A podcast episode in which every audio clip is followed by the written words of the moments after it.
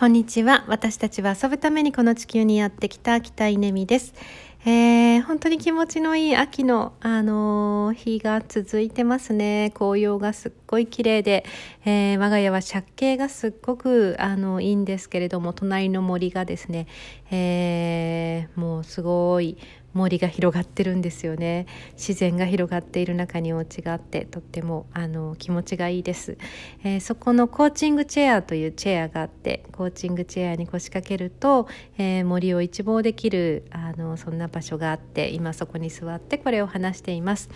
うんと今日は午前中、えー、コーチングがあって、えー、まあ、ニューヨークのクライアントの方のコーチングをさせていただいたんですけれども、まあ、とってもとっても本当に、あのー、素敵な方で、えー、まあ、自力のある方なのでうーんコーチングといっても本当にこう何て言うんですかねあのここにあるっていうことだけ、まあ、お伝えするっていう、えー、もう安心して羽ばたきなさいっていうなんかそんな風に背中を押す、まあ、そんなコーチングがありました、えー、昨日はですねコーチングフェスということで、えーと、みーちゃんがですねすごい素敵なフェスを作ってくれてうん、まあ、大成功にして一日終わったということがありました、えー、私も岩村にいてあの耳を傾けながら畑仕事をしてたんですけれどもうんなんかすごい世界だなと思って岩村で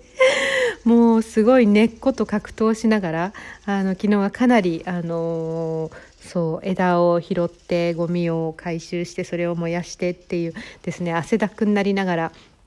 野良仕事をしながら耳はですねあの世界とつながっているっていう、えー、ズームを聞きながら、まあ、そこでは世界中の仲間たちがコーチングについて話していて、えー、コーチングの魅力コーチングの素晴らしさ、えー、コーチングの可能性、えーまあ、話してくれていてうんなんか面白いなと思いながら、あの土と触れ合っていました、えー、その後なんか地元のねあのあたら屋さんっていうところでアルパっていうあの中南米の楽器を弾く奏者の方がいらっしゃってコンサートに行ったんですけど、まあ、そこではこうなんか歌声喫茶みたいになっていて、えー、みんなからのリクエストにその場でねあのギターとアルパで答えてくれる、まあ、ご夫婦がグリンちゃんというご夫婦がいるんですけど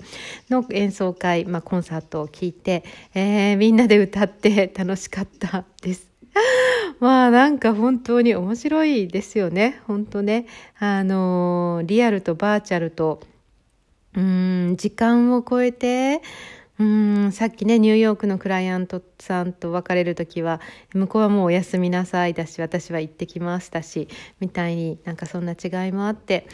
うんなんか不思議な世界が広がっていますがとにかくとにかくあの12月にもうあさってからなりますので、えー、皆さんこう気ぜわしい、えー、日々かと思いますが、えー、っと今日のコーチングもそうだったんですけど来年の計画を立てるのには本当に一番いい時期だと思うので、えー、ちょっと座ってコーチングチェアに座って、えー、来年のことを考える、えー、そんな時間をとってみられてはどうかなと思います。